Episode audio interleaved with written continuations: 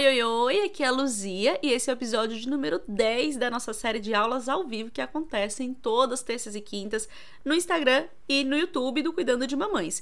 Nesse episódio vamos falar de infertilidade e saúde mental e como atuar enquanto psicóloga, né? Enquanto profissional de saúde mental, tá bom? Então vamos lá! Boa noite, meninas do YouTube! Vamos começar a nossa aula aberta de infertilidade, né, e saúde mental, como atuar enquanto psicóloga, né, como psicóloga obstétrica, como a gente pode realmente conduzir esses processos, né, de infertilidade que chegam até a gente, tá? Então, boa noite quem tá aqui no Instagram, muito bem-vinda. Boa noite também para quem tá no YouTube. Boa noite para quem tá no podcast. Bom dia, boa tarde, boa noite. Não sei o horário que você vai ouvir, mas boa noite para quem vai ouvir também depois no podcast, tá? Nossa aula aberta está começando oficialmente agora, né? A gente organizou aqui, organizou ali no YouTube, enfim. E vamos começar agora a nossa aula de infertilidade e saúde mental, que é um tema bem importante, né? Lembrando que temos aulas todas terças e quintas. Já vou beber minha água, né? Então, temos aulas todas terças e quintas. E venham sempre com papel e caneta, né? Então, quem ainda não se organizou, não pegou papel e caneta, quem ainda tá aí, eita, deixa eu ver como é que eu faço, corre, vai lá, pega papel e caneta e manda também suas dúvidas ao longo dessa aula, né, pra gente ir conversando. 2 pontos importantes antes de começarmos. Primeiro, quem tá no YouTube, então vou olhar pra câmera mais de cima aqui, gente, ó, quem tá no Instagram, mas porque eu tô falando com o YouTube, tá? Quem tá no YouTube, aqui embaixo da sua tela tem, aqui embaixo da sua tela tem um QR Code. Esse QR Code, você aponta a câmera do seu celular aberta, né? E você vai entrar no grupo do Destrave, que é o grupo que a gente vai mandar as informações do próximo Destrave da segunda edição, que finalmente, né, chegou o dia da gente começar a organizar esse próximo evento, que é muito gostoso, é muito bom e, sinceramente, né, é um evento gratuito com muita informação. Então, aponta a câmera do seu celular aqui, que você vai entrar no grupo do Destrave para receber informações. E segundo recado, por favor, encaminhe essa aula, né? Tanto aqui no Insta, meninas. Tô com esse microfone aqui, mas espera aí, deixa eu ajustar a minha câmera para vocês me verem melhor, né? Esse microfone é do YouTube. Pronto. Tanto aqui no Insta, encaminha para quem pode se interessar, de repente, uma psicóloga que estuda ou que trabalha com você, uma amiga sua que se interessa pelo tema infertilidade, né? Profissionais de saúde em geral que se interessam por esse tema, mulheres, né, que estão vivendo a infertilidade, homens que estão vivendo a infertilidade, casais que estão vivendo esse processo da infertilidade, envia para essas pessoas, né? Que é tão importante que a gente fale desse tema de uma forma mais aberta, de uma forma mais, vamos dizer assim, mais clara mesmo, e que a gente possa trocar mais sobre a temática infertilidade e saúde mental, tá bom? Quem tá no YouTube, copia, né, como é que chama? O código, né? Isso. Ah, tem compartilhar, né? Tem uma setinha compartilhar. E manda nos grupos, manda pras pessoas, pra todo mundo tá aqui também nas nossas aulas, né? De terças e quintas, gente. Toda terça e quinta a gente tá aqui junto, reunido, fazendo uma rede de apoio. Então, é muito interessante que vocês tragam outras pessoas também pra compartilhar esse momento, tá bom? Bom, vamos começar oficialmente, né? Vamos começar com conteúdos. Como é que vocês estão? Vocês estão animadas, né? A gente... Vamos começar a organizar esse sentimento. Eu quero começar a aula de hoje trazendo isso. Começa a se perceber. Tô ok, tô animada, né? Tenho quais dúvidas? O que eu preciso tirar dúvidas? Já coloca embaixo, tanto no YouTube quanto aqui no Instagram. O que, de repente, eu tenho para contribuir? Se tiver algum caso para contribuir seu, ou enfim, né? Alguma coisa que você queira trazer, pode trazer pra gente, que a gente também vai trabalhar, né, esse processo de dúvidas, respostas e tudo mais, tá bom? Então, boa noite a todas e vamos embora. Gente, falar de infertilidade, eu gosto assim de dizer que é um tema que eu gosto muito de falar, porque cuidar de casais, de mulheres, de homens, enfim, que estão vivendo a infertilidade, apesar de ser muito desafiador, e eu vou explicar por que é bem desafiador, tá? Apesar de ser muito desafiador, é muito satisfatório também. Por quê? Com o desfecho de uma gestação, a gente fica mega feliz, mas com um desfecho de uma não gestação, mas da pessoa ter saúde mental, da pessoa estar num relacionamento, se for o caso, né, saudável, dela tá dando continuidade em sua vida, também a gente fica muito feliz, né, que a gente sabe o quanto pode ser difícil para uma pessoa, para um casal, viver a infertilidade, e da gente poder contribuir com a saúde mental dessas pessoas. Isso me deixa extremamente feliz, da gente poder viver realmente aquele passo a passo com a pessoa, sabe, aquelas dores, mas aquelas conquistas também, e a gente vai conversar um pouco mais sobre isso, tá? Boa noite, Maiara, eu vi que você tá aqui mais desde cedinho, né, assim, mais cedo. Priscila, Alice, boa noite. Priscila, boa noite. Super interessante. A Priscila falou o tema. Priscila, é um tema interessante e necessário. Então, a primeira coisa que eu quero trazer para vocês, eu tento sempre assim, trazer pontos diferentes daquilo que eu já falei, né, anteriormente, em posts, enfim, tá? Pra gente poder abranger mais esse olhar para o tema que eu tô trazendo, que no caso de hoje é infertilidade.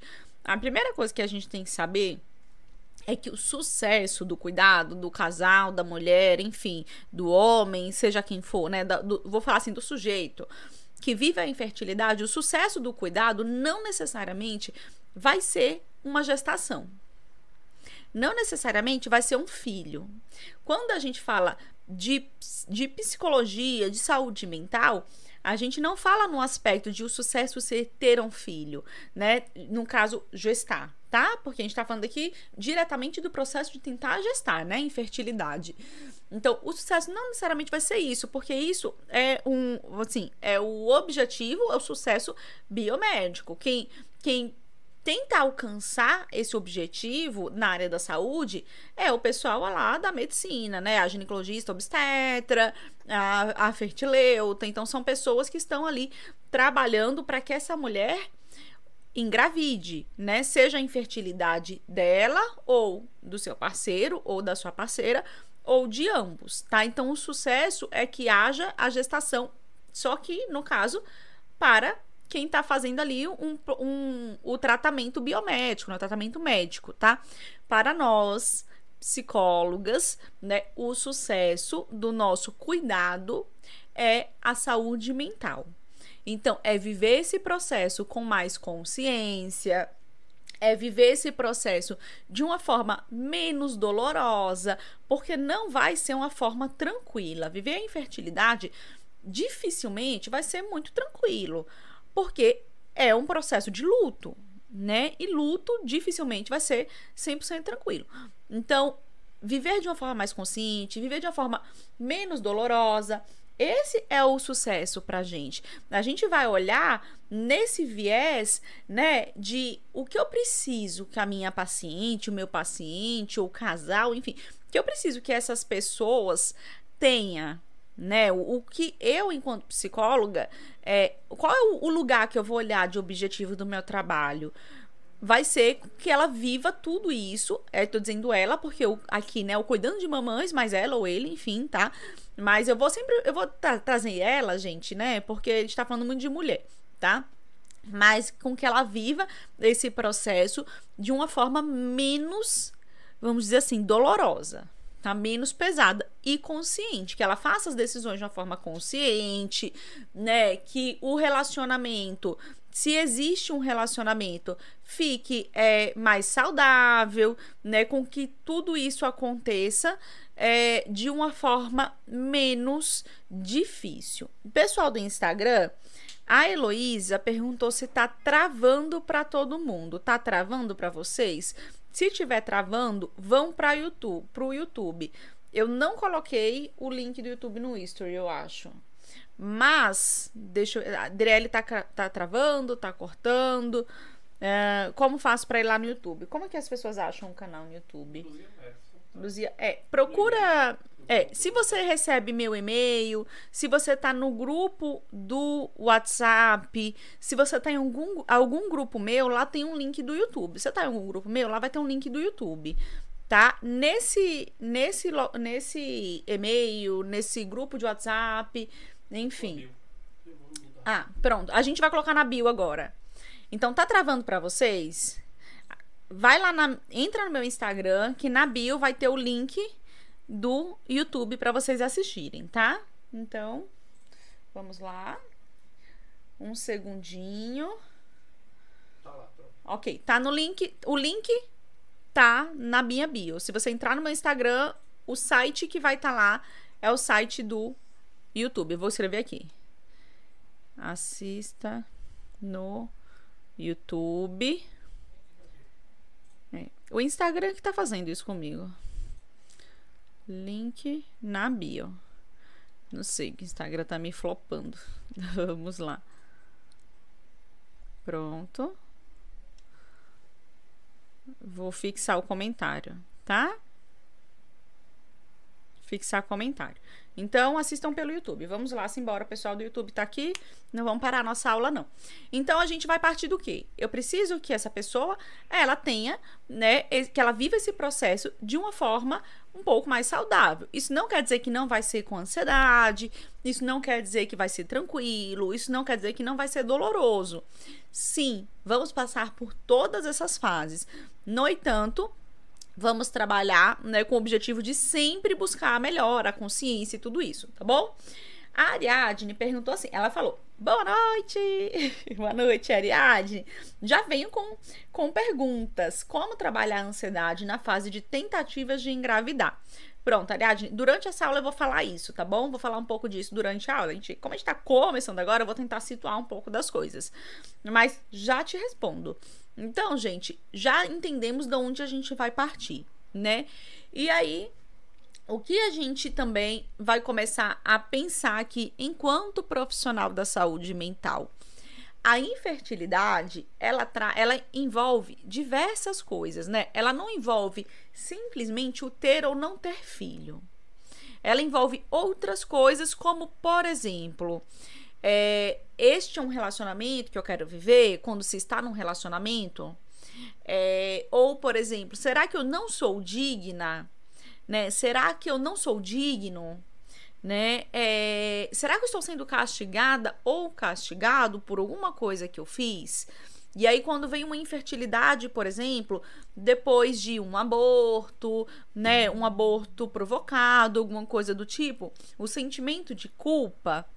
Será que foi a quantidade de parceiro que eu tive quando é uma mulher, quando é um homem, né? Será que foi a vida que eu levei, né? De, às vezes, quantidade de parceira, será que foi alguma doença que eu peguei, será que foi o tanto que eu bebi? Então, vários questionamentos começam a surgir, né? Para essas pessoas que estão vivendo a infertilidade. Uma coisa que a gente precisa muito prestar atenção é que a gente fala da infertilidade como se fosse uma coisa feminina, né?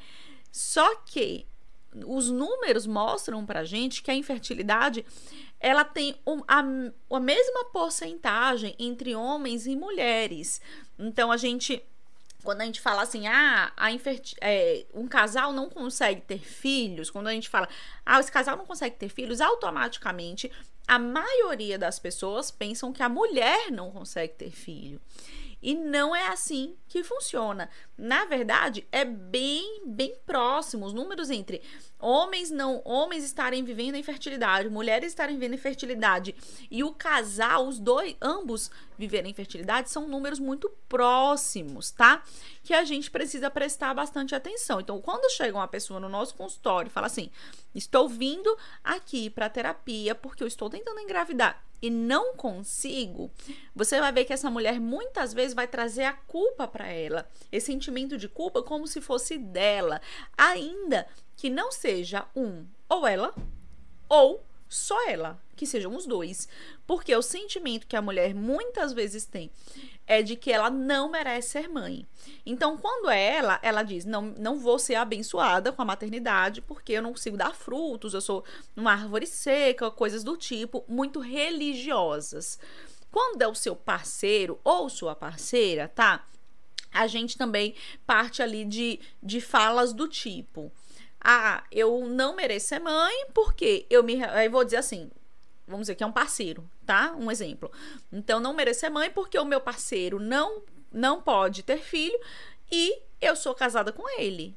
Isso quer dizer que Deus não acha que eu não mereço ser mãe. Então, a culpa, muitas vezes, a mulher carrega para ela como se ela não merecesse ser mãe. Por algum motivo, Deus não quer deixar ela ser mãe, tá? E a gente tá em um país muito religioso, a gente vive num país muito, ainda com vamos dizer assim, uma base muito religiosa, né? Na infância, a gente já escuta, muitas vezes, que aquela mulher, ela é tão ruim que nem filho ela pode ter, né? Como se isso fosse uma escolha.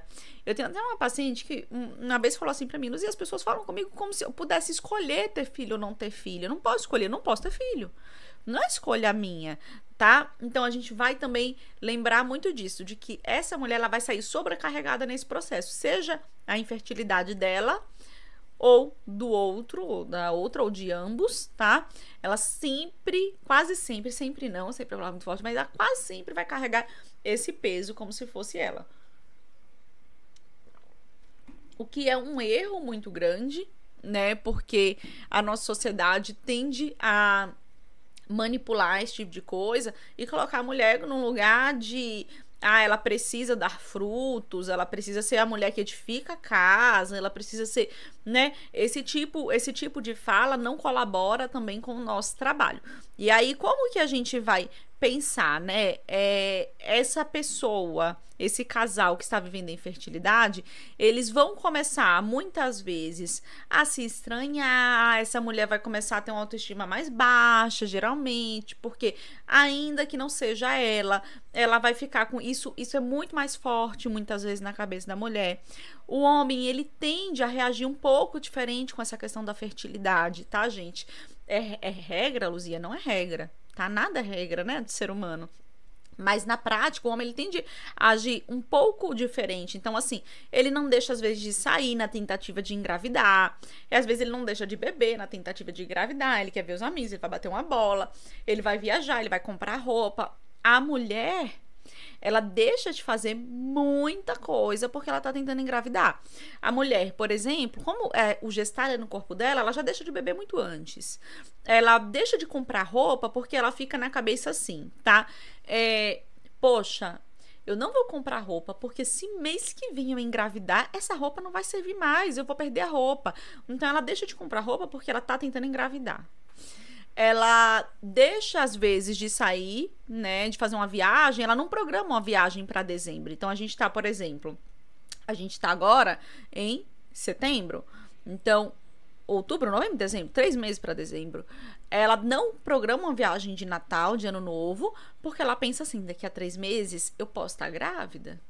Como que eu vou fazer? Né? Se eu tô tendo dificuldade para engravidar, minha gravidez pode ser de risco, então eu não vou engravidar, eu não vou viajar porque eu vou estar grávida, a probabilidade de eu estar grávida é grande. Então, ela começa a programar a sua vida em torno dessa possibilidade de gestar ou não, né? Então, ela sempre vai pensar: poxa, não vou fazer isso ou vou fazer aquilo porque eu vou estar grávida. Produto de pele, às vezes ela começa a comprar produto de pele que a grávida pode usar, ainda sem estar grávida. Por quê? O produto de pele vai durar 1 mês ou 2 meses. E aí, se eu engravidar, eu não vou jogar o produto fora, porque o produto é caro. Então, assim, vocês conseguem perceber? O que eu quero trazer para vocês? Que a infertilidade para a mulher, ela costuma ter um peso maior, sabe? Sendo dela, maior ainda. Não sendo dela, continua tendo um peso maior, né? Ela começa a girar em torno dessa gestação. Isso é uma coisa que acontece naturalmente, mas que a gente precisa, enquanto profissional, ajudar a criar uma consciência de que muito válida, né, a organização da vida para essa gestação, mas a vida, ela não pode girar em torno da possível gestação. A vida, ela precisa continuar. Então, às vezes a mulher tá no processo de tentar engravidar, ela para de tomar café e ela ama café. Ou então ela só transa ali no período fértil. Então, ah, não, a gente vai transar tal dia, porque tal dia é o dia que, teoricamente, pela tabela, eu estaria mais fértil, tá? É um processo, gente, que é muito, vamos dizer assim, doloroso a médio e longo prazo. Outra coisa que precisamos pensar, os tratamentos são relativamente caros, né? Então, essa semana mesmo, tava falando com uma pessoa que essa pessoa falou assim, ah, a médica de tal lugar falou pra mim, ah, qualquer coisa você faz uma FIV. E não é assim, qualquer coisa você faz uma FIV, gente. Fazer uma FIV não é uma coisa que, ah, eu vou ali fazer uma FIV. Não é assim que funciona. Isso envolve relativamente um dinheiro significativo para a maioria das pessoas. Isso envolve tempo, envolve um monte de hormônios. Então, você fazer um tratamento, né, de, por exemplo, como a FIV, você precisa fazer essa decisão de uma forma muito consciente, né? É, pode não dar certo, pode não dar certo. Então, não é, vou pegar toda a minha economia, vou investir em uma FIV e é certeza de que vai dar certo. Não, ela pode não dar certo. E é isso que a gente precisa compreender, tá? Pra gente ajudar a pessoa a ter uma clareza. O que que, até onde eu estou disposta a ir? Falando de uma forma geral, quando a pessoa chega no nosso consultório, ainda num processo assim, vamos dizer, pós-FIV, né? Pós-tratamento mais invasivo. Quando ela chega ainda no processo de tentar engravidar, tô 6 meses, tentando engravidar 1 ano, né? Ainda não fiz não tem um diagnóstico de infertilidade. Essa pessoa, ela chega no nosso consultório e ela tá ali tentando gestar todos os meses de uma forma natural, vamos dizer assim. Eu costumo perguntar para minha paciente até onde você está disposta a ir hoje. Porque a gente fala com as pessoas, muitas vezes, como se fosse o mais lógico a pessoa tomar determinada decisão. Então, ah, não tá conseguindo engravidar? Então adota. Ah, não tá conseguindo engravidar? Então faz uma FIV. Ah, não tá conseguindo... A gente fala como se todo mundo fosse pensar a mesma coisa, a mesma saída. Só que o que é saída pra mim pode não ser saída pra outra pessoa. Então sempre pergunto a seguinte coisa pra minha paciente. Olha, fulana, vou inventar o nome aqui, tá? Maria, que é um nome fácil. Maria, hoje... né, você aqui no meu consultório, você tem uma clareza de até onde o casal, né, você, seu parceiro, enfim, estão dispostos aí para essa gravidez? A gente está disposto a tentar até engravidar de forma natural. A gente está disposto a pagar um procedimento se for necessário. Eu não estou disposta a nada disso. Eu estou disposta a adotar uma criança se eu não engravidar, não quero tentar várias intervenções, não, qualquer coisa eu adoto. Então, a gente sempre tem que saber até onde outra pessoa está disposta a ir. Consciente, gente, aqui, né, para quem é psicóloga, para quem tá aqui nesse processo de cuidar de mamães, de que esse estar disposta é um estar disposto hoje. Daqui a 6 meses, isso pode mudar. Pode ser que ela chegue, é muito comum chegar no consultório e falar, olha... eu vou tentar de forma natural, mas se não conseguir, eu não vou ficar nessa paranoia não, de gastar dinheiro, não sei o que e tal, vou parar. E aí fala assim no consultório, daqui a 6 meses, às vezes a pessoa mudou de ideia e tá disposta assim a vender um carro, ou tirar o dinheiro da poupança, ou qualquer coisa do tipo, para fazer um procedimento. Mas a gente precisa sempre ir balanceando, sabe? Até onde você tá disposta a ir hoje. E aí daqui a um tempo a gente conversa novamente para fazer essa decisão de uma forma assertiva. Porque muitas vezes vai indo na pipoca. Sabe? Vai indo lá como se estivesse atrás de um trailer. Todo mundo tá indo, eu tô indo também. Todo mundo tá dizendo, faz isso, eu vou lá e faço. E quando a gente fala de ter um filho, né? Isso não é legal, tá? Mas ainda voltando pro nosso processo de infertilidade, né? A gente vai ajudar nessa redução da ansiedade. Eu queria falar um pouquinho da ansiedade. Nossa aula de ontem foi de ansiedade. Vocês estavam aqui, vocês lembram? Nossa aula foi incrível sobre ansiedade, uma aula muito gostosa, né? Mas vamos falar um pouco dessa ansiedade, que a Ariadne perguntou, né? Como trabalhar a ansiedade na fase das tentativas de engravidar. Gente, ó, Quando uma mulher libera lá o anticoncepcional, né, ou tira um DIU, ou enfim, o casal para de usar algum contraceptivo ou de barreira hormonal, enfim, né, é natural que já no começo se pense, será que eu vou engravidar agora? Será que eu vou engravidar com um mês? Será que eu vou demorar 2 meses? Será que eu vou demorar 6 meses? Será que eu vou engravidar? Né? É normal que esses pensamentos surjam. Então, no nosso consultório, vão chegar assim, ah, liberei, né? Não sei se daqui a um mês eu vou estar grávida, ou se daqui a 6 meses, ou se daqui a 2 anos, tá? É muito normal que isso aconteça e que mude, de certa forma, a rotina. O que não pode acontecer, não pode mudar a rotina de uma forma extrema. Não posso deixar de sair porque eu acho que eu vou engravidar, tá? Não é bacana, por exemplo, eu só transar num horário agendado porque eu acho que eu vou engravidar. O casal vai se perdendo nesse processo. Então, é normal que tenha esse tipo de ansiedade, tá? Só que demora, passa 1 mês, passa 2 meses, passa 3 meses, passa 4 meses, passa 6 meses, passa 1 ano, né? Lembrando que a gente considera infertilidade com 1 ano de tentativa ali, 1 ano de tentativa sem contracepção, né? Todos os meses até os 35 anos e 6 meses para quem tem mais de 35 anos já deve buscar orientação, ajuda, né, enfim. Então, passa 1 ano ali e a pessoa fala, ok, tem uma coisa errada, por que eu não engravidei? E aí começam a buscar, né,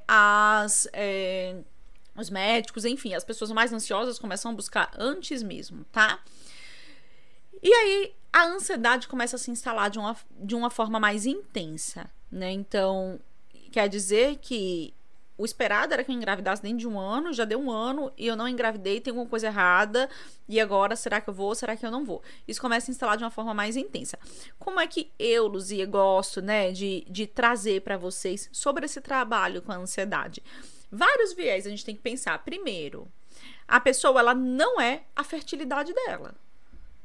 A pessoa, ela não se resume se ela tem muitos óvulos ou poucos óvulos, ou se a contagem do esperma tá muito ou tá pouca.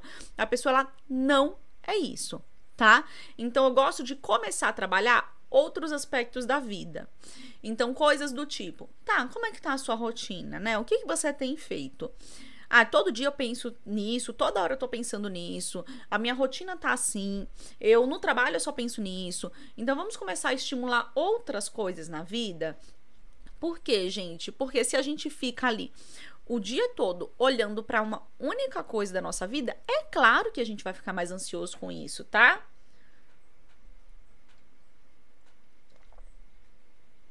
Então, primeiro ponto, eu gosto de estimular bastante as outras coisas na vida. E é uma coisa que eu super oriento a vocês, né? Não é fechar os olhos, finge que não tá acontecendo. Não, eu explico pra minha paciente, olha, não vai ser fácil, não é um processo gostoso, ninguém quer tá atrás de médico, de fazer exame, de fazer não sei o que, de fazer não sei das quantas, pra engravidar. Eu até falo assim, né? Eu brinco muito com minhas pacientes e falo, olha, sabe o que que é bom? Sabe o que que é esperado pela pessoa? É parar o contraceptivo e engravidar no outro mês. É isso que todo mundo quer, né? Mas esse processo de infertilidade não é um processo gostosinho, bonzinho, não. Então, vamos lembrar que você vai ficar ansiosa. Eita, tem um dia que eu acordei mais ansiosa, que eu pensei assim, poxa, chegou mais uma vez meu período fértil, será que eu vou engravidar, não sei o que, não sei o que, não sei o que. Ok, fica ansiosa hoje. Amanhã, vamos organizar outras coisas para fazer?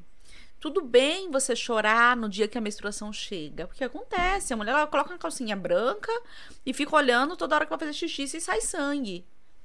E aí ela vai fazer xixi e sair um pouquinho de sangue no papel. Tudo bem você ficar triste, tudo bem você chorar hoje. Chora, realmente é difícil, mais um mês você tentou engravidar, não conseguiu.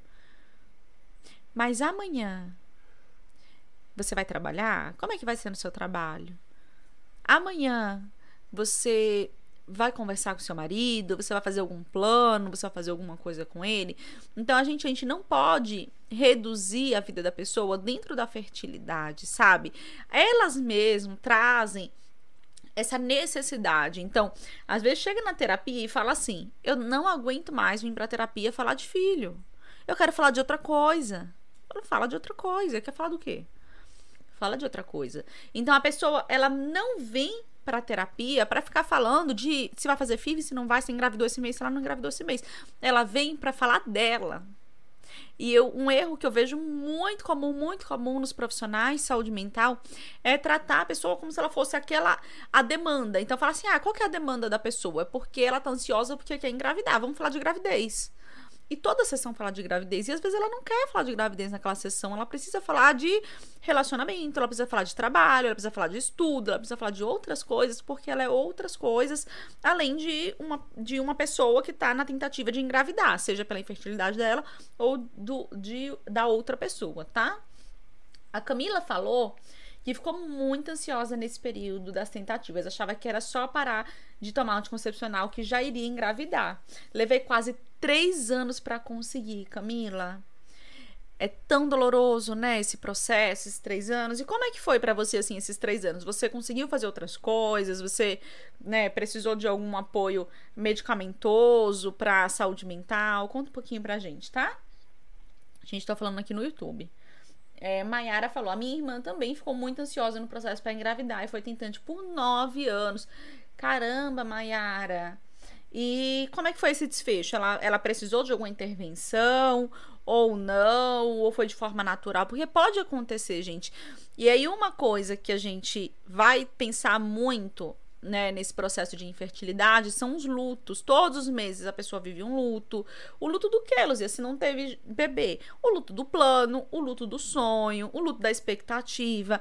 Eu pensei que esse mês era o mês que eu ia fazer o teste, escrever lá, papai, mamãe, né, enfim, ia entregar pro parceiro.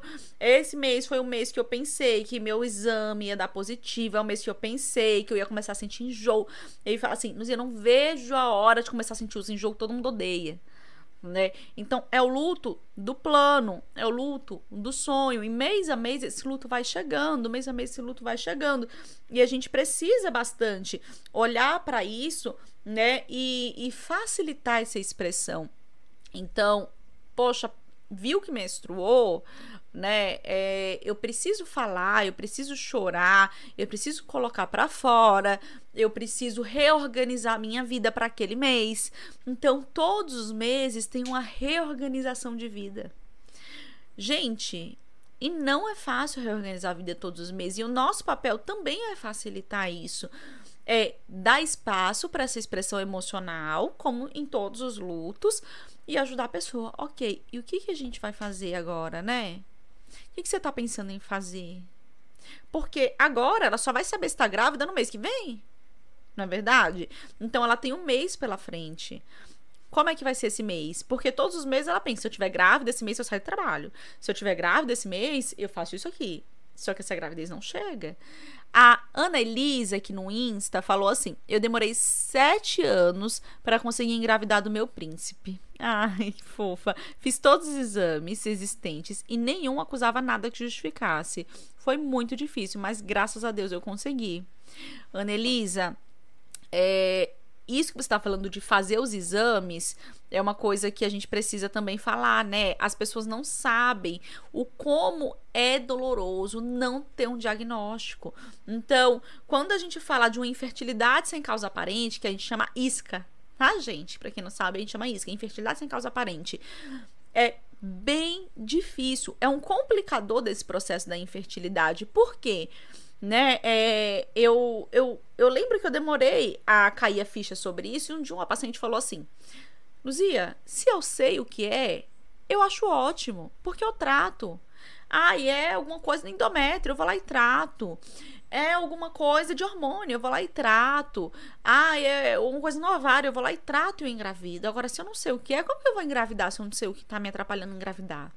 Então, a infertilidade sem causa aparente, ela é um complicador, né? Ela tem ali um fator complicador que é, eu não sei porque eu não tô engravidando. Tá tudo bem comigo, meus exames, fiz todos os exames invasivos, dolorosos, caros, né? Meu parceiro fez todos os exames e eu não sei o que a gente tem. Como que eu vou saber como que eu vou engravidar? Porque eu posso fazer tentativa de reprodução assistida e pode dar errado, eu não sei o que é. Tá? Então, é muito doloroso, e a gente tem que trabalhar muito esse luto todos os meses, esse não saber a causa, a esperança, E aí eu quero trazer isso para vocês. A gente não pode deixar de ter esperança de que essa gravidez vai chegar. Porque no momento que eu deixo de ter esperança, eu paro. Luzia, mas vai ter esperança há quantos anos? Calma, gente. É o tanto que eu estou disposta a seguir. Lembra? Se a pessoa fala assim, não, estou disposta a fazer o que for preciso, tanto for preciso, eu tenho dinheiro sobrando, eu vou fazer, eu preciso de apoio psicológico. Então vamos ter esperança de que isso pode acontecer, senão a gente entra numa depressão, vou ficar tentando, mas eu fico assim, ah, não vai acontecer nunca. Então a gente precisa também nutrir esse é possível, né? Só que aí pode ter um outro fator, ela pode não ter a possibilidade, ou ele pode não ter a possibilidade, né, dessa gestação, então, de forma natural. Então, não tem as trompas, ou então precisou fazer, né, uma retirada de útero. Vamos pensar em outras possibilidades. Você quer engravidar ou você quer ter um filho? Porque são coisas diferentes, tá? Então, a pessoa pode falar assim, olha, não tem como eu gestar, eu retirei meu útero, tive um câncer, sei lá, retirei meu útero, eu não posso gestar, mas eu quero ter um filho. Então vamos começar a pensar nesse, qual é a expectativa de ter um filho sem gestação, como é que você vai fazer esse processo de, eu preciso começar a me preparar para uma maternidade sem uma gestação, porque a gestação, gente, ela é uma preparação para a parentalidade. Elas são ali 9 meses que, de alguma forma, as pessoas começam a se preparar, a comprar coisas, a ouvir coração, a ver o desenvolvimento do bebê. Isso é uma preparação, né? O nosso corpo faz isso para nos preparar. Como que eu vou fazer, né? Por exemplo, se eu vou adotar, como que eu vou fazer para me preparar para essa adoção?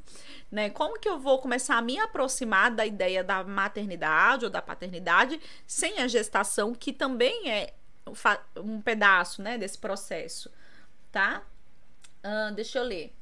A Mayara falou que a irmã dela, né, que demorou 9 anos para engravidar, teve que tomar alguns medicamentos, a gestação no início foi de risco, depois se normalizou e conseguiu ter uma gestação saudável. Que bacana, Mayara. Muito bom.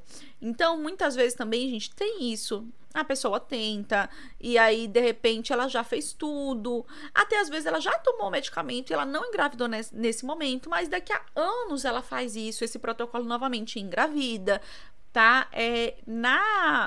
Nesse processo de fertilidade tem muita coisa que a gente não consegue explicar. E aí eu quero trazer isso para vocês também.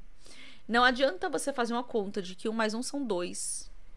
Não vai rolar, tá? Tem muita coisa que a gente não consegue explicar. E essa incerteza é um prediletor de ansiedade, não é verdade? A Eduarda falou assim, boa noite, Luzia. No caso de mulheres que já têm a afirmação que não podem engravidar, que não possuem sistema reprodutor saudável, como lidar com esse luto, desejo de ser mãe? Eduarda, isso que eu acabei de falar, né? Ok, e como que a gente vai fazer? A pessoa, ela pode gestar em uma outra barriga, vamos dizer assim, né, que é possível, né, teve uma pele aí que tentou impedir, enfim, mas caiu, que bom, né, que bom que caiu. Então, a pessoa pode tentar uma gestação numa barriga da mãe, da irmã, acho que agora, né, é porque acabou de mudar, tá, gente? Mudou, assim, recentíssimo, mas da mãe, da irmã, da sogra, acho que dá até prima, tá? Ela pode tentar uma gravidez numa barriga de uma terceira pessoa, ou ela pode, por exemplo, recorrer à adoção, né? Ela pode tentar outras coisas, mas a gente tá falando aqui também, né, que você me perguntou de como trabalhar esse luto. Esse luto, vamos dizer assim, é um luto que precisa ser trabalhado como qualquer outro luto na nossa vida. A gente precisa se expressar, a gente precisa aceitar. Então, não é rápido. Primeiro a pessoa vai chorar muito, a pessoa vai achar que a vida dela acabou, depois ela vai começar a aceitar que ela não vai ter filho nessa forma. Ela vai começar a pensar em outras formas, ela vai começar a retomar a vida dela. Então, a não paralisação da vida em torno dessa gestação, que a gente sabe que não vai acontecer, porque de repente ela não tem um útero, tá? E a gente vai trabalhando aos poucos. Uma coisa assim que vocês precisam muito anotar aí é: não tenha pressa. Não tenha pressa. A paciente vai chegar com um caso de infertilidade e você vai achar, de repente, que com 10 sessões a pessoa vai estar super tranquila. Não vai, não tenha pressa. Enquanto ela estiver ainda digerindo isso, ou esse luto, essa aceitação de que essa gestação não vai acontecer, ou esse processo de tentativa, ela ainda vai estar sensibilizada, tá? Não adianta ter pressa, não vamos correr. A Ingrid falou assim: boa noite, Lu. Boa noite, Ingrid. Trabalho numa clínica que faz ultra em gestantes, infertilidade e endometriose. Estou quase formada e quero ser perinatal, pois vejo a cada etapa, desde tentante até o positivo. Ingrid, que delícia. Ingrid, eu acho que você me segue com uma clínica, não é você? Que é ultrafeto, uma coisa assim, que falou comigo um dia desses? Enfim. Se for você, se identifica aqui, tá? Que bacana, você já tá no lugar certo, né, Ingrid? Olha, gente, clínica de ultrassom que faz ultrassom obstétrica é maravilhoso, né? Quem tiver uma salinha para alugar numa clínica, já dou dica aqui agora, ó, uma salinha para alugar numa clínica, tiver ali um contato, maravilhoso para quem quer ser perinatal, quem tá atuando na perinatalidade, porque ali tem muita gestante, tem muita tentante, tem muito caso de luto que descobre ali durante a ultrassom muitas vezes, né? A Ingrid mesmo pode relatar aqui como é a sua experiência, viu? A Camila falou: meus exames estavam normais, foi quando eu relaxei um pouco que consegui engravidar. E aí, Camila, isso a gente tem que pensar bastante. É muito comum, quando essa mulher tranquilizar, ela engravidar, mas não necessariamente tá ligado a esse relaxar. E aí as pessoas falam assim, né? Ah, relaxa, quando você tirar isso da cabeça, você vai engravidar, mas não é assim. Por exemplo, eu tenho uma paciente, né, que tem problema nas trompas, ela não vai engravidar de forma natural. E as pessoas ficam dizendo o tempo todo para ela assim: ah, relaxa, quando você relaxar vai engravidar. Só que isso não tem lógica nenhuma, porque ela relaxar não vai resolver o problema na trompa dela. As trompas delas estão obstruídas. Então relaxar não resolve nada no caso dela. Ela precisa de uma FIV, porque não tem como ela ter bebê com as duas trompas obstruídas. Entende? Então esse relaxar é muito comum, porque às vezes a pessoa fica mais tranquila, o tempo ele passa mais rápido quando a gente tá tranquilo, quando a gente tá todo mês ali muito preocupada, todo mês parece um ano, né? Então esse relaxado sim pode colaborar com os nossos hormônios, e a gente sabe que engravidar tem tudo a ver com o nosso processo hormonal, mas como profissionais a gente olha e pensa assim: ok, eu não posso falar para paciente: relaxa, quando você não estiver ansiosa, você vai engravidar. Não, a gente não fala isso, tá bom, gente? A gente vai olhar muito nesse sentido de vamos cuidar para reduzir essa ansiedade, não para reduzir a ansiedade de você engravidar, mas para você viver esse processo menos ansiosa, com menos dor, né? Para você, por exemplo, viver o seu relacionamento de uma forma mais gostosa, para vocês não acordarem, dormirem falando sobre ter filho, para vocês conseguirem planejar viagens, com vocês conseguirem decorar a casa sem estar ali focado: eita, como vai ser o quarto do bebê? E sim, como é que vai ser a sala de estar da gente, né? Essa ansiedade é super bacana a gente trabalhar para outras coisas da vida, mas não necessariamente para engravidar, apesar de que reduzir a ansiedade pode sim colaborar para essa gestação, só que não em todos os casos, e provavelmente a pessoa não tá deixando de engravidar porque ela tá ansiosa, tá bom, gente?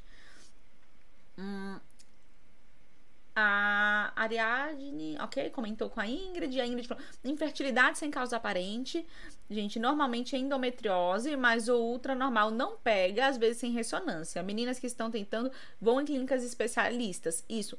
Quem tá tentando há um bom tempo precisa ter um acompanhamento de especialista, né?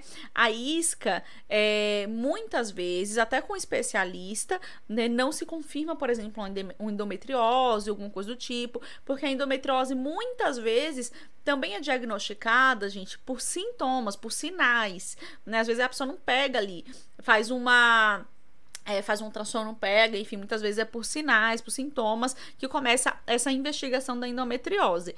pode ser endometriose. E a endometriose tem algumas coisas muito específicas, por exemplo, o tratamento da endometriose nem sempre é um tratamento fácil, às vezes você consegue fazer a cirurgia, porque tem cirurgia, né? Você consegue fazer a cirurgia, que é uma cirurgia relativamente cara em muitos lugares, e ela pode voltar, mas também a pessoa pode engravidar muitas vezes com a endometriose, isso não é impeditivo 100% de uma gestação. Então, quando a gente fala da ISCA, pode ser uma endometriose, pode não ser uma endometriose, né? Tem alguns médicos que eles investigam mais, eu gosto bastante disso, porque tem médico que fala assim, não tem como uma pessoa tá tentando engravidar, não tá conseguindo há muito tempo, há muitos anos, e não tem nada, tem alguma coisa acontecendo, né? E aí pode ser alguma coisa com o esperma. A gente tem que lembrar também que nem sempre é com a mulher. Só que o que acontece, gente, a mulher passa por diversos exames, e aí só depois de vários exames invasivos e dolorosos, muitas vezes o médico ou a médica fala, ah, então, deixa eu passar um espermograma pro seu marido. Que é um espermograma, um exame muito simples, né? O homem fala assim, ah, eu tô constrangido em fazer espermograma, mas a mulher todos os anos faz um monte de exame invasivo, né? Então, o espermograma por si só, ele é um exame relativamente muito simples, mas muitas vezes a mulher passa por muitos exames. Então, o exame da trompa, gente, que é o exame que geralmente dói, né? O exame que muitas vezes não se cobre pelo plano, que a pessoa paga e tem que ter reembolso e tal. E aí, quando vê, ah, não, tá tudo bem com a trompa, tá tudo bem com tudo, faz espermograma no marido. Não faz sentido, né? Porque a gente ainda tem essa cultura de achar que é da mulher, até dentro das clínicas, porque a gente acha que é com a mulher sempre, né? E aí, quando a pessoa chega no seu consultório, você pode orientar, fala assim, ah, seu marido já fez exame. Gente, eu tô dizendo seu marido, se ela for casada com um homem, tá? Seu marido já fez exame? Já? Ok, não fez, mas o médico me passou esse, mas o médico não passou pra ele? Como assim? Ah, não passou, então vamos lá, né? Ele também deveria fazer o exame, ele também deveria estar buscando, porque o que diz pro seu médico que é com você? Não entendi, né? E aí eu uso muito esse, não entendi, por que ele não fez exame? Ah, não, porque depois dos meus exames ele vai fazer. Eu falo, não, peraí, não entendi por quê, né? O exame dele é um exame muito simples, esse seu exame aqui é um exame mais complexo, um exame mais caro. Então, a gente traz muito isso também. Vai lá no médico, pede pra ele passar um espermograma, pede pra ele ir no médico dele, porque muitas vezes o próprio ginecologista obstetra dela que passa o espermograma, né? Mas, se ele não passa, marido, vai lá pedir um exame, né? Vai no seu médico pedir um exame. Os homens também precisam ter essa busca, né? E muitas vezes eles não vão com medo de ser com eles. Por quê, gente? Porque quando confirma é comigo pro homem, muitas vezes, né, o homem vai ficar naquele sentimento de, ah, eu não sou viril, eu não sou homem o suficiente, meus amigos vão rir de mim, todo mundo tem filho menos eu, porque eu não consigo ter filho, vão dizer que minha mulher vão me trair, né? Ainda existe muito um machismo nisso, tá? Ariadne, pra você que quer engravidar ou quer ter um filho, traz tantas reflexões, Ariadne, e assim, a gente tem que levar em consideração que muita gente vai querer engravidar, vai dizer assim, eu quero gravidez, né? Mas se não for possível essa gestação, o que a gente vai fazer? Vamos trabalhar com a realidade, né? Será que tem outra forma da gente viver essa chegada desse filho sem necessariamente ser com a barriga, né? A gente tem que levantar todas as questões. Gente, com a infertilidade tem uma coisa que a gente faz muito, que é levantar questionamento, porque a pessoa muitas vezes tá fazendo isso porque a vida diz que é assim, porque toda mulher da minha família casou, engravidou, teve 2 filhos, um menino, uma menina, e não sei o quê, e a pessoa acha que com ela vai ser assim também. Então, a gente levanta muito questionamento. Tem que ser assim? Né? Tem que ser dessa forma? Como que a gente pode pensar? Muitas vezes, gente, é quase que no natural a pessoa pensar assim, é a única possibilidade, é a forma que tem que ser, é a forma que a gente nasceu pra ser, foi reproduzir, foi casar com alguém que a gente pode ter filhos e coisa e tal. E aí eu me pergunto, né? E os casais, por exemplo, que deixa eu pensar, por exemplo, 2 homens, 2 mulheres, né? Como que eles vão fazer? Então, quer dizer que com eles tem alguma coisa errada? Não. A maternidade, a paternidade não tem a ver com a gestação, gente. Isso é uma forma, tá? A gente tem que pensar que existem outras formas. Então, duas mulheres, por exemplo, elas ainda podem fazer uma inseminação, né? Pegar ali uma doação de espermatozoide, fazer inseminação, e aí, ok, uma engravida. E dois homens que, se for fazer uma gestação, tem que ser a gestação na barriga de outra pessoa, não consegue gestar na barriga dele, né? Então, a gente tem que pensar que é uma forma de ter filho, não é a única forma, tá? Isso não pode ser feito como se fosse assim, ah, só tem essa opção, só tem essa opção. Quem disse que só tem essa opção, né? E se essa for a única opção para aquele casal, você fala assim, a gente só vai ter filho se for na gestação e se for de forma natural, então vamos começar a trabalhar esse luto, se não dá para ter essa gestação. E aí, quando eu digo não dá para ter essa gestação, é quando já está batido o martelo. Não dá. Por quê? Porque a pessoa não tem útero. Por quê? Porque, enfim, sei lá, a pessoa não tem ovários. Então, se não dá para ter essa gestação que vocês querem tanto de forma natural, né? E só dá para ter filho assim para vocês, então vamos começar a trabalhar esse casal sem filhos. Será que isso é uma possibilidade? Por que um casal tem que ter filho? Né? Se, as pessoas falam muito assim, ah, um casal só é família se tem filho. Ah, você só vai saber o que é amor se você tem filho. Ah, você só vai não sei o que se você tem filho. Você só vai saber isso se você tem filho. Só vai saber aquilo se você tem filho.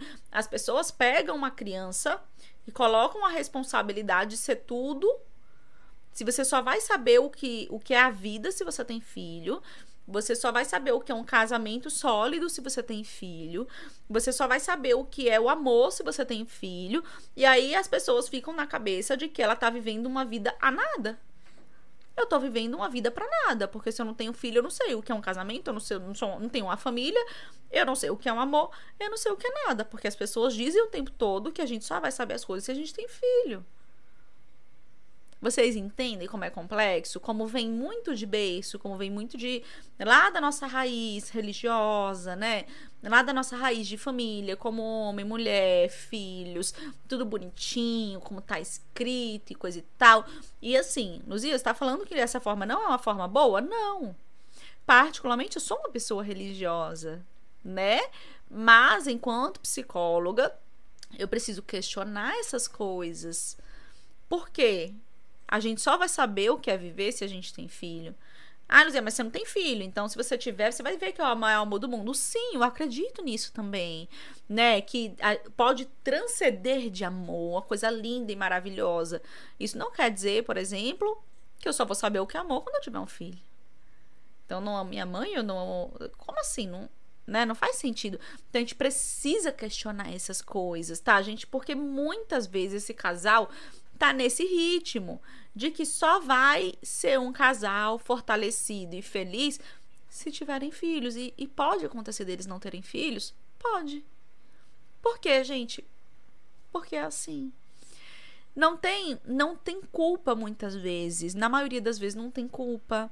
Na maioria das vezes não tem nada que eles, né, que eles tenham feito que atrapalhou ali eles terem filhos. Pode sim ter um tratamento, tá? Mas pode ser que eles nem queiram viver um tratamento. Pode ser que a mulher fale assim, não, eu não quero viver uma FIV. Por quê? Porque eu não quero, é muito invasivo, é muito trabalhoso, é muito caro. E aí? Né? Ela só vai ser mulher se ela tiver filho? Que, inclusive, é uma frase que a gente escuta muito, não é? Ah, você vai saber o que é ser mulher quando você for mãe. Oi, como assim? Né? E se eu não quero ter filhos? Entendem que isso não pode fazer sentido e a gente tem que questionar. Agora, não é questionar assim, senta aqui. Você sabe que você pode ser mulher sem ser mãe, né? Não é assim. É começar a trazer consciência às crenças. Então, ela vai, por exemplo, a mulher vai trazer, ah, poxa, eu sempre sonhei em ser mãe, ter uma família perfeita. E fala assim, ok, mas e sua família, né? Não, mas eu acho que só é família quando tem filho. Mas por que só é família quando tem filho? E seu relacionamento, né? A gente começar a questionar esse tipo de coisa, né, gente? Para que a pessoa compreenda que, sim, ela pode ser uma pessoa completa sem filho. As pessoas dizem que não, mas as pessoas dizem um monte de coisa por aí. É uma fake news, né? É uma fake news. As pessoas dizem um monte de coisa por aí e as pessoas nem sempre estão certas, correto? Então, a gente vai questionando tudo isso. Gente, vamos, deixa eu olhar aqui nosso tempo, tá? Uma coisa também que eu quero trazer para vocês rapidinho é o reinvestimento do casal na vida deles. Então, passando por um processo de tentativa de engravidar, ou já não tentando engravidar mais, ou tentando adotar, ou tentando qualquer outra coisa, ou não tentando mais nada, esse casal precisa se olhar, né? Eles não podem também pegar o casamento e falar assim, nosso casamento é ter filho. Não, o casamento é o casamento, ter filho é uma parte do projeto de vida deles, que, como todo projeto de vida, pode não acontecer. Eu posso ter o projeto de vida de fazer qualquer coisa e de repente não acontecer, pode, né? Então, assim, é uma parte do nosso projeto de vida, que o nosso projeto de vida todo não pode ser esse. Então, vamos reinvestir no relacionamento, vamos reinvestir no trabalho, vamos reinvestir no autocuidado. Muitas vezes as pessoas começam a se descuidar, começam a abrir mão de si, porque ficam mais deprimidas, porque ficam mais ansiosas. Então, a gente vai trabalhar bastante nesse cuidado integral. Então, respondendo a Ariadne, agora, Ariadne, a gente vai trabalhar bastante com essa ansiedade, pensando nos outros aspectos de vida. Como tá a sua alimentação, como tá o cuidado com o seu corpo. Às vezes a mulher toda semana, ia uma vez na semana no salão, fazer unha, fazer escova, ela deixa de ir. Opa, por que você não volta a ter aquela rotina que você tinha, né? Vamos tentar voltar àquela rotina que você tinha? Às vezes a pessoa gostava de estudar, de ir pra cursos, de fazer coisas, e ela já não tá fazendo mais. Por que você deixou de estudar? Vamos tentar retornar? Então a gente começa a pensar na ansiedade, assim, como um foco total para a gestação. Vamos tentar espalhar esse foco. A gestação tá ali, sim, tá recebendo a luz, mas ela não tá recebendo o foco da luz. A luz está mais ampla para outras coisas da vida. E aí vai reduzindo um pouco também essa ansiedade, porque tira o foco total para isso, tá bom? Bom, gente, na tela de vocês do YouTube tem um QR Code aqui na tela de vocês do YouTube, né? E aí esse QR Code vai pro Destrave, que é essa segunda edição aqui no Instagram também, viu, meninas? Vamos ter a segunda edição do Destrave, que é muito legal. Gente, quem tava no Destrave aqui? Tô vendo um monte de meninas no YouTube que acho que tava no Destrave anterior. Se vocês tiverem participado do Destrave, comenta um pouquinho também como foi a experiência de vocês. Aqui. Vai estar na bio de volta. Beleza. Quem tá no Instagram também, né? Se você já teve no Destrave anterior, não perca a segunda edição, ainda que você tenha entrado no curso, ainda que você tenha, né? Enfim, não perca a segunda edição, que vai ter muito mais conteúdo do que o primeiro. E olha, o primeiro foi delicioso, não foi? A Ariadne falando que foi lindo, a Renata falando que foi também, né? Pro Destrave. Gente, vai ter muito mais conteúdo do que teve no anterior, tá? Então venham, mesmo que, ah, eu entrei no curso, preciso ir, vem sim, vem todo mundo, tá bom? Vamos fazer aquela rede de novo. É muito legal o Destrave. Quem tá no YouTube, se inscreve no canal, mais de 50% do pessoal que assiste as nossas aulas abertas no YouTube não segue a gente, não se inscreveu no canal. Que absurdo, meninas, pelo amor de Deus, se inscreve no canal, tá? Que você vai receber também um lembrete das aulas. E o pessoal do Insta, eu acho que todo mundo segue. Se alguém não me segue e tá aqui vendo a aula, por favor, siga. E um último pedido que eu tenho para fazer para vocês é: mandem essas aulas abertas para outras psicólogas, para mais pessoas, porque eu quero alcançar muita gente com esse conteúdo, tá? Ah, pessoal do Insta que não tá na lista do Destrave, porque tem um grupo de WhatsApp para o Destrave. Se você ainda não tá, assim que acabar essa aula, a gente vai colocar o link na bio, porque o link que tá na bio agora é do YouTube, porque travou um pouco, a gente colocou o link do YouTube. Mas assim que acabar, o link da bio vai mudar para o link do Destrave e você pode entrar no grupo, tá? Luzia, por que eu deveria estar no grupo? Porque lá você recebe muito mais informação e é muito melhor receber informação lá juntinho com as meninas, tá bom? A Ingrid falou, tipo assim, a gente não perde nada. Ai, que fofa. Eu tava, já me inscrevi no 2, a Jaque falou. Bem-vinda, Jaque. Meninas, muito obrigada pela participação de vocês. Eu amei, amei essa aula. Eu, como todas as aulas, passaria mais horas falando, porque eu amo falar de perinatalidade e saúde mental. Mas acho que a gente provocou bastante reflexão legal, né? Sobre maternidade, sobre forma de maternar, sobre infertilidade, sobre esse processo que a gente vai seguindo de uma forma sem pensar, sem se organizar, que é, né, a gestação, enfim. Então, eu acho que a gente provocou bastante reflexões, e é para isso que a gente tá aqui, não é mesmo? Pra gente pensar juntas, pra gente se organizar juntas, tá bom? Então, meninas do YouTube, um beijo, muito obrigada por vocês estarem aqui mais uma vez. Meninas do Insta, um beijo também, muito obrigada por estarem aqui mais uma vez. E um beijo pro podcast também, tá, gente? Vamos seguir. Terça-feira temos aula de novo, 9 horas da noite. Um cheiro!